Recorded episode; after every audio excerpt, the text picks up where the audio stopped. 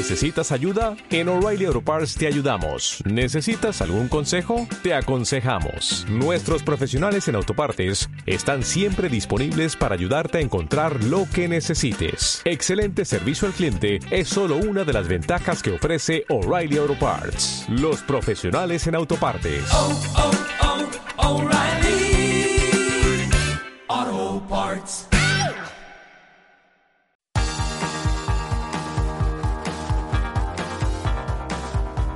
Universo Premier, tu podcast de la Premier League. Bienvenidos a Universo Premier. Os salva, os habla Álvaro Romeo y a mi lado tengo a José Cueto para analizar lo que ha pasado tanto el 30 de diciembre como el 31 de diciembre en la Premier. Si nos escuchas este programa mañana, es decir, el 1 de enero o más adelante, feliz año 2023. Espero que tus sueños se cumplan.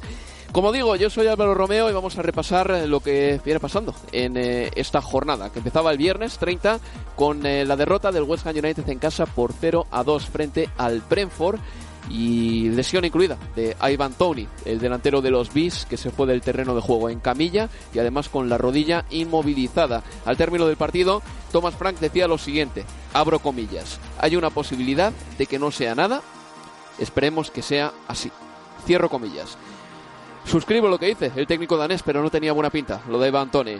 También el eh, viernes el Liverpool le ganaba 2 a 1 al eh, Leicester City, luego nos contará Leo Bachanian cómo fue ese partido.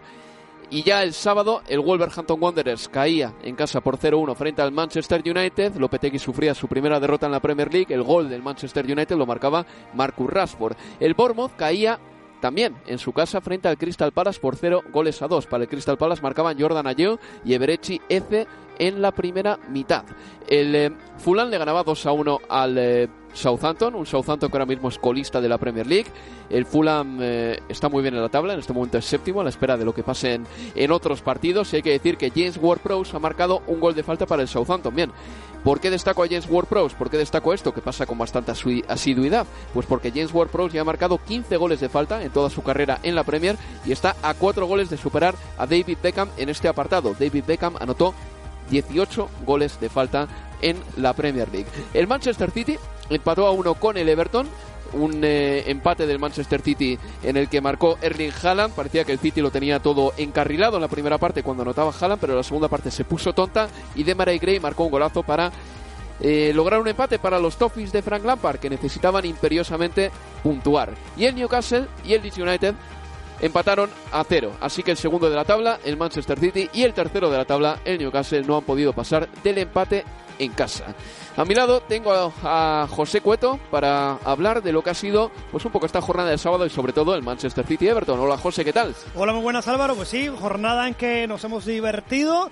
Eh, por momentos también hay que decirlo, no siempre ha sido tan brillante, no en todos los minutos este Manchester City Everton, pero que al final ha dejado mucha emoción. La segunda parte, sobre todo, empezó horrible con esas interrupciones que al final le vinieron de perlas al Everton para meterse en el partido y nos despedimos del año con muchas dudas del Manchester City porque ya decimos, no solo por el resultado, analizábamos durante el encuentro que no recordamos muchas actuaciones de brillantez de Manchester City, cierto que nos tienen muy mal acostumbrados, tampoco muchos equipos están brillando eh, en el resto del fútbol europeo, pero sí que es cierto que lo, eh, no está ganando sobrado los partidos el Manchester City, está dependiendo mucho, como es lógico también cuando tienes una figura como Erling Haaland del delantero noruego y hoy se ha encontrado con un partido en que cuando se quiso dar cuenta, cuando quiso reaccionar precisamente de no brillar, de, de, de, no ir con una ventaja más holgada, pues se termina perdiendo unos dos puntos muy importantes, sobre todo atendiendo lo que pueda pasar eh, en el partido del Arsenal. Bueno, empezamos hablando de los goles del Manchester City. Eh, esta temporada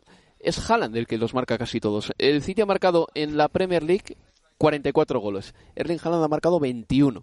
Erling Haaland ha marcado 21. Luego elogiaremos a Haaland y todo lo que tengamos que decir. Pero hay una Haaland dependencia. Está en el campo y se le nutre de balón.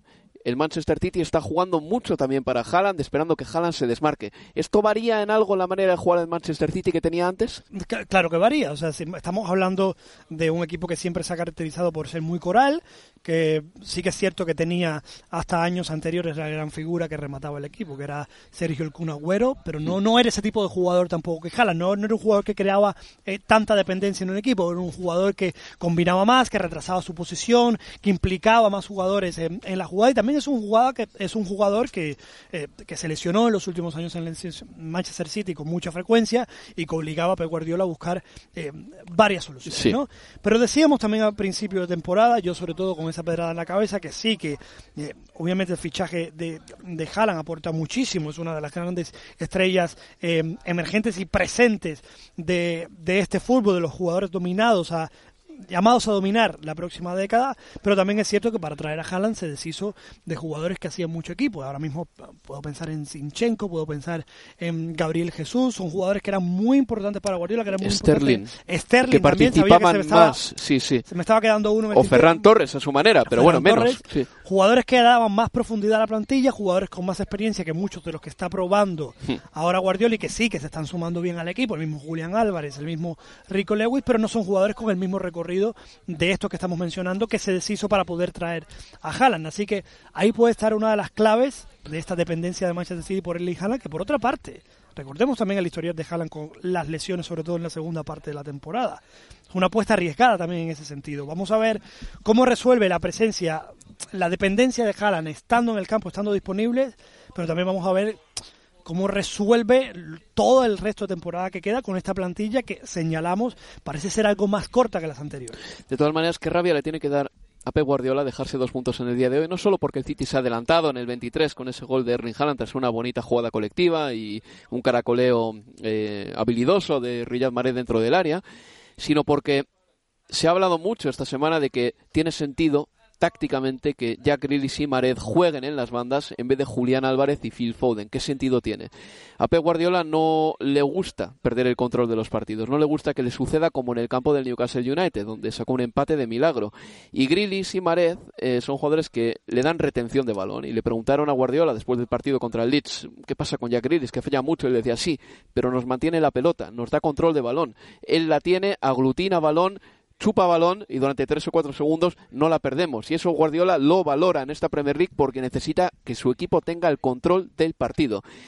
Y tienes una alineación que está básicamente fundamentada en mantener el control con dos extremos que no la pierden, pero que también tienen la pelota demasiado tiempo en su poder, como Marez y Grilis, y de repente el gol que te marcan llega por una pérdida, que es precisamente lo que estás tratando de evitar. Y justo además del futbolista que seguramente te dé más eh, seguridad con el balón de todo el Manchester City, que es Rodri.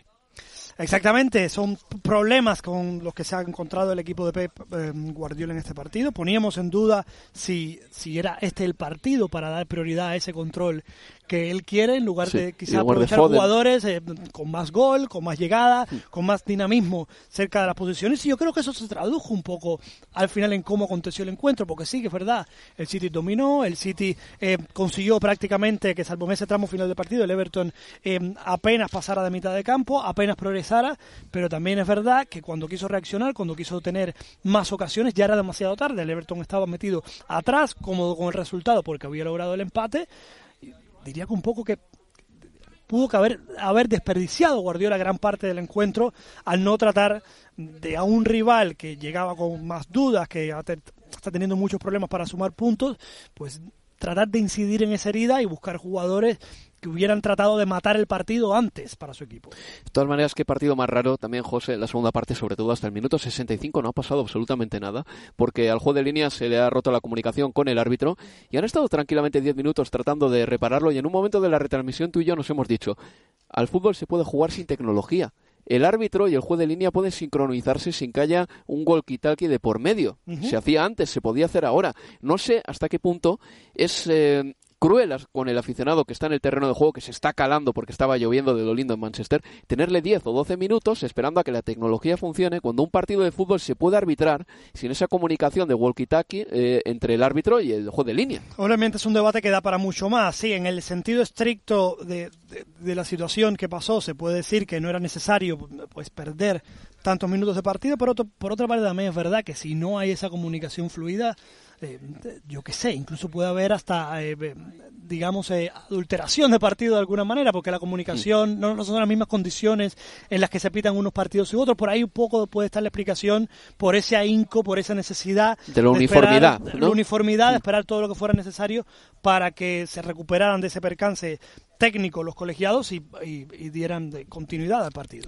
Dos nombres propios del Everton. Mm, uno, James Tarkowski, José. Buen partido, ¿eh?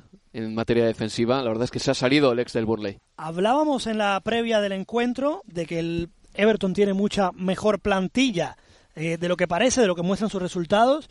Y un poco sobre todo eh, lo enfocábamos en esa, en esa defensa, porque se trajo a Tarkovsky del Burnley, además ya no solo un jugador expeditivo con mucha experiencia en defensa, sino también con mucha experiencia en este tipo de situación que está atravesando el Everton ahora, de jugar eh, con la presión y el peligro del descenso, pero también ha sido un excelente partido de Conor Cody, ha sido buen partido también de Nathan Patterson, buen partido de Mikolenko y Seamus Coleman cuando ha entrado también lo ha hecho muy bien. Y ya, ya no solo el Everton en defensa, los defensas, sino toda la estructura defensiva del Everton con jugadores como Iwobi, con jugadores como Onana, Idrissa que hay con la experiencia que tiene. Son jugadores con experiencia, con bagaje en el fútbol internacional. Y que sobre todo en la figura de Tarkovsky, sobre todo en las funciones defensivas del equipo, hoy ha demostrado que en verdad es, es una escuadra, es una plantilla que tiene mucho más para estar pasando los apuros que lleva pasando la Premier League por dos temporadas. Bueno, pues puede que este empate sea un punto de inflexión para el Everton. Eh, también me ha gustado a mí particularmente Iwobi, que está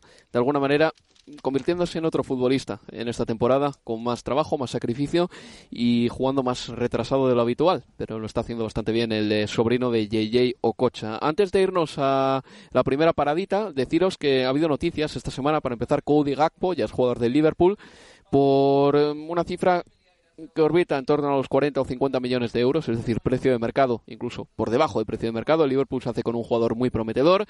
Eh, Cristiano Ronaldo ha firmado con el Al Nasser, es decir, el ex del Manchester United ya ha encontrado equipo en Arabia Saudita y ha fallecido Pelé. En la segunda parte de este programa hablaremos un poco de Orey, el astro brasileño, si es que tenemos un poquito de tiempo, porque ya sabéis que en este universo Premier de 24 minutos las cosas pasan muy pero que muy rápido. Hacemos una pausa y seguimos aquí en Universo Premier.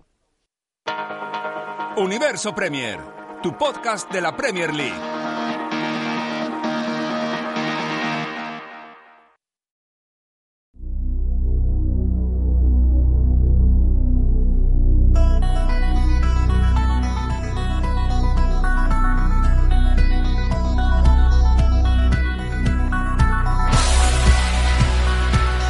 En Universo Premier. El viernes se jugaban dos partidos de la Premier League. Además del triunfo del Brentford en el campo del West Ham United por 0 goles a 2, el Liverpool, con eh, la mirada de Cody Gakpo en la grada, le ganaba por 2 a 1 al Leicester City en un partido que fue un horror para un señor llamado Bud Faes y que se marcó dos goles en propia puerta en cuestión de 6 o 7 minutos, a cada cual más irrisorio. Mm, entraba Bud Faes, Leo Achanian en... eh, esa categoría de hombres que se han marcado dobletes en propia puerta en la Premier League. Uno era Jamie Carragher, por ejemplo, y los otros dos te los diré ahora a continuación cuando mire la estadística exactamente, pero no ha pasado muchas veces, solo cuatro veces en la historia de la Premier. Exacto. Vaya partido, triunfo de Liverpool, que es lo más importante para ellos, pero el partido fue francamente malo en algunas fases. Sí, tuvo muchos errores eh, el encuentro, no solo a ver, eh, está claro que va a quedar la foto o el recuerdo de los dos goles en contra de- del belga de, de que a la postre terminan siendo los dos goles del Liverpool con los que gana el partido del conjunto de, de, de Klopp, pero también insólito fue, por ejemplo, el gol del propio Leicester, eh, a través de un saque de meta y en tres pases, eh, Drewsbury Hall terminó de cara al arco corriendo 20 metros por el callejón central sin que nadie lo, lo detuviera. Un partido con muchísimas imprecisiones, con rendimientos individuales muy pero muy bajos. Eh, en defensa, yo, a ver, y resalto este nombre porque estamos acostumbrados a otra, a otro nivel o, a otro tipo de prestaciones, pero lo de Van Dijk hoy no fue bueno. Eh, ese carril izquierdo entre Van Dijk y Robertson, Van Dijk y Chimicas, cuando Chimicas reemplazó a, a Robertson, eh, hizo daño por allí el, el, el Leicester. Eh, Jordan Henderson hoy tampoco estuvo bien. Yo creo que físicamente está un peldaño por, por debajo. Quizás eh, la seguidilla de partidos premundial, más que en el mundial, él sí lo jugó prácticamente todo para Inglaterra y volver y otra vez inmediatamente tener que ajustarse al ritmo de Premier. Hoy lo vi, no lo vi bien. Me parece que se notó en ese sentido la, la, la falta de, de Fabinho en esa mitad de la cancha.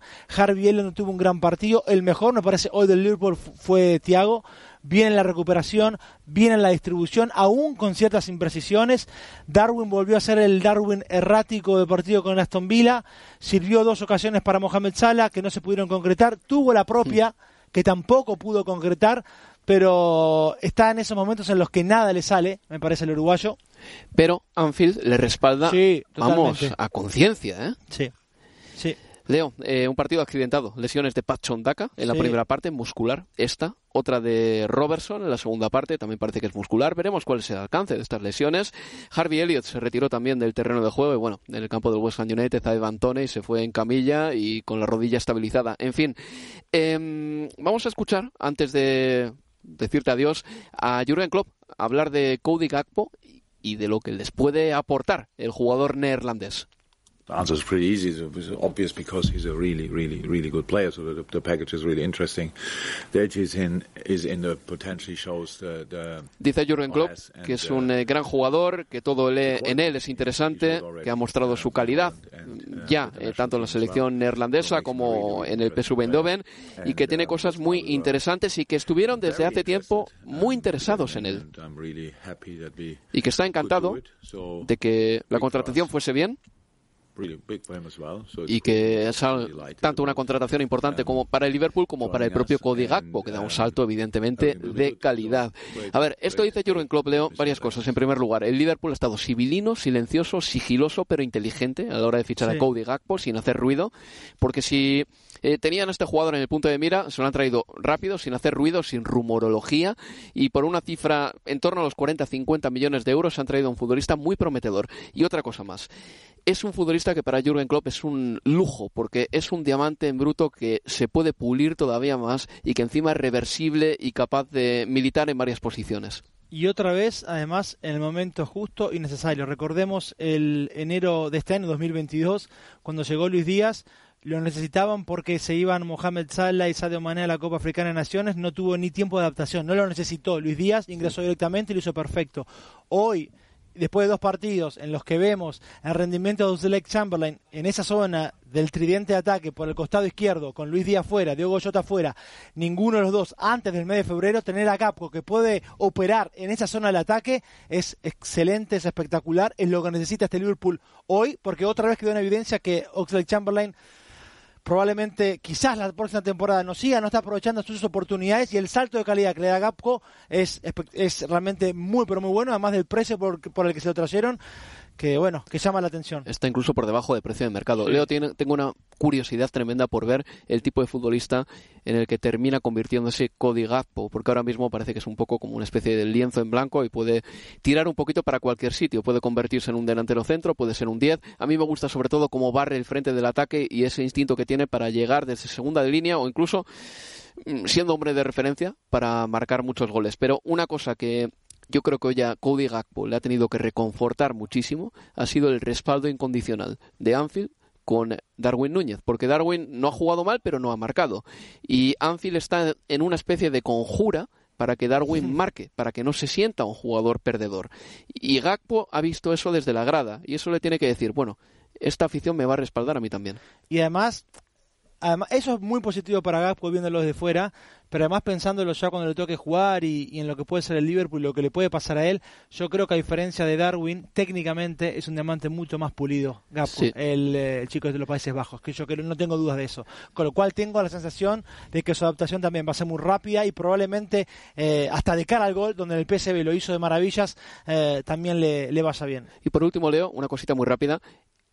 Qué rápido ha conseguido el Liverpool hacer una especie de relevo generacional en su propia delantera. Todo empezó con Diego Jota en el verano Sí. de 2020 y a partir de entonces desencadenó eh, ese traspaso mm, incesante. Han llegado Diego Llota, ha llegado Luis Díaz, eh, se fue Origi, se fue Mané, ahora llega Gakpo, ha llegado Darwin Núñez. O sea, los movimientos han sido muchísimos, pero la eh, renovación de esa delantera y la delantera del futuro del Liverpool ya está aquí. Se acercaban todos, o Firmino ya estaban los 30, se acercaban Mohamed Salah y Sadio Mané. Sadio Mané les avisó que quería irse, lo dejaron ir y por un buen precio además, porque quedaron 35 millones de libras en, las arcas del Liverpool. Al que no podían permitirse perdérselo fue a Mohamed Salah le hicieron el mejor contrato de la historia del club, ese futbolista mejor pagado de este plantel. Roberto Firmino va a probablemente continuar, pero seguirá siendo más un hombre, quizás se reconvertirá al Origi de, de otras temporadas y les queda finalmente un plantel con cinco delanteros de primerísimo nivel. Excelente la reconversión y la transformación en ataque que ha hecho Klopp en estos dos últimos años. Dirección deportiva, en dos palabras. También, absolutamente, sí. Feliz año, Leo. Feliz año. Hasta la próxima. Cuídate. Pues era Leo Gachanian eh, contándonos eh, sus impresiones sobre el Liverpool Leicester y nos hacen una pregunta por Twitter en arroba Estadio Premier. Nos pregunta Ari si tendrá el Liverpool la mejor delantera del mundo la próxima temporada con la llegada de Cody Gakpo. José Carlos Cueto. Tiene delanteros con una proyección que ya está testeada, ya está probada como Sala, como Darwin Núñez, aunque Darwin Núñez, vamos a ver cómo sigue evolucionando, porque de momento en la faceta eh, principal de un delantero que es marcar goles le está costando esta temporada. Firmino, como bien analizabas con, con Leo, eh, puede que tome un rol un poco más secundario. Sí que es cierto que por acumulación y por potencial puede ser una de las mejores delanteras del mundo, pero yo creo que ahora mismo hay algunas delanteras más contrastadas, por ejemplo la del Manchester City con Haaland, que ya no solo por los delanteros, sino porque está llamado a dominar el fútbol mundial en los próximos años por todas las capacidades que tiene. También le acompañan Foden, le acompañan Julián Álvarez, un jugador que acaba de ganar el mundial, Foden, eh, un jugador que ya ha ganado la Premier, que también demuestra tener muchísimos goles en esta plantilla del Manchester City, más los que acompañan en este caso Grealish, Mares, que no son delanteros al uso, pero que juegan al final en esa especie de tridente. El mismo Real Madrid que sigue teniendo a Benzema, con Vinicius, un jugador que realizó una Liga de Campeones espectacular, o sea que ya ha sido probado también al máximo nivel, con Rodrigo que también tiene muchísima pinta, y obviamente no podemos olvidarnos del PSG que sigue teniendo Mbappé, Neymar y Messi, y, y lo que vaya fichando también por el camino. El Al Nasser no entra entre, El Al Nasser no entra. entre sus equipos, ¿no? El nuevo equipo de Cristiano Ronaldo. Bueno, José, pues se termina el año. Hay que decir que ha fallecido eh, Pelé, 82 años de edad, víctima de un cáncer, el mejor jugador de la historia de los mundiales, quién sabe si el mejor jugador de la historia del fútbol, desde luego el mejor futbolista de su generación, desde el 58 hasta el 70, fue el mejor jugador del mundo. Y ser 12 años el futbolista indiscutiblemente mejor de todos los que hay en el mundo no es fácil. Así que descanse en paz, oh rey. Y antes de irnos, te voy a hacer eh, una pregunta sencilla. Tenemos un minuto y pico. Mm, Dime tus mm, momentos más emblemáticos, futbolísticamente hablando, de este año 2022. Pues a ver, empezando por lo más reciente quizá lo más importante. En el Mundial de Messi en el Mundial de Argentina, quiero destacar sobre todo el papel de Marruecos, que Vale. dejando por el camino a países, por ejemplo, como España o Portugal, consigue meterse en semifinales, hace historia, primer equipo africano que llega tan lejos en un mundial de fútbol y por toda la simpatía que ganó a nivel internacional, por además hacerlo de una manera muy de- em, muy fiable, muy muy muy digna, la forma en que consiguió em, ese gran éxito en este mundial de fútbol. Quiero también destacar el balón de oro de Karim Benzema Sí. por el momento en que le llega, por lo que representa su fútbol más combinativo en esta época de, de Messi, Cristiano, jugadores eh, muy acaparadores. Benzema, una persona que, digamos, eh, eh, más engranaje dentro de un equipo, pero que aún así supo sacar a relucir sus grandes individualidades y porque representa también a un Real Madrid que consigue un doblete y que consigue una nueva Liga de Campeones con una generación irrepetible, ¿no? Y por último, saliéndonos un poco de la estela del, del fútbol masculino, destacar toda la atención que recibió la última Eurocopa de fútbol femenino, la victoria de la selección femenina de Inglaterra, se dice mucho aquí, Football is coming home, siempre esperándose de la selección masculina, y, Y llegó, finalmente fueron llegó. las mujeres las que lo trajeron, y por todo lo que eso está repercutiendo en este, en este deporte y en esta oportunidad que se está abriendo para muchas mujeres en el mundo. Y por añadir un nombre que no se ha dicho en este programa y desde hace tiempo en Universo Premier, Sadio Mané, que levantó la Copa de África con Senegal en enero y era la primera Copa de África que ganaba Senegal en toda su historia. ¿eh? Un país que lo intentaba, lo intentaba, pero nunca lo conseguía. José Carlos Cueto, feliz año, amigo. Feliz año, Álvaro. Y nada, pues nosotros paramos aquí, pero el 3 de enero volvemos con más Premier League. Así que nada, ¿eh? disfruta y mira la clasificación de la Premier porque en este momento el Arsenal está ganando 0-1 al Brighton and Hove Albion, lo que significa que el Arsenal tiene 7 puntos de ventaja sobre el Manchester City y si termina el partido en el Amex Stadium así, empieza a ser ya una distancia más que considerable. Así que nada, amigos, compañeros, esto ha sido todo por nuestra parte. Tened un feliz 2023. Adiós amigos, adiós. Universo Premier, tu podcast de la Premier League.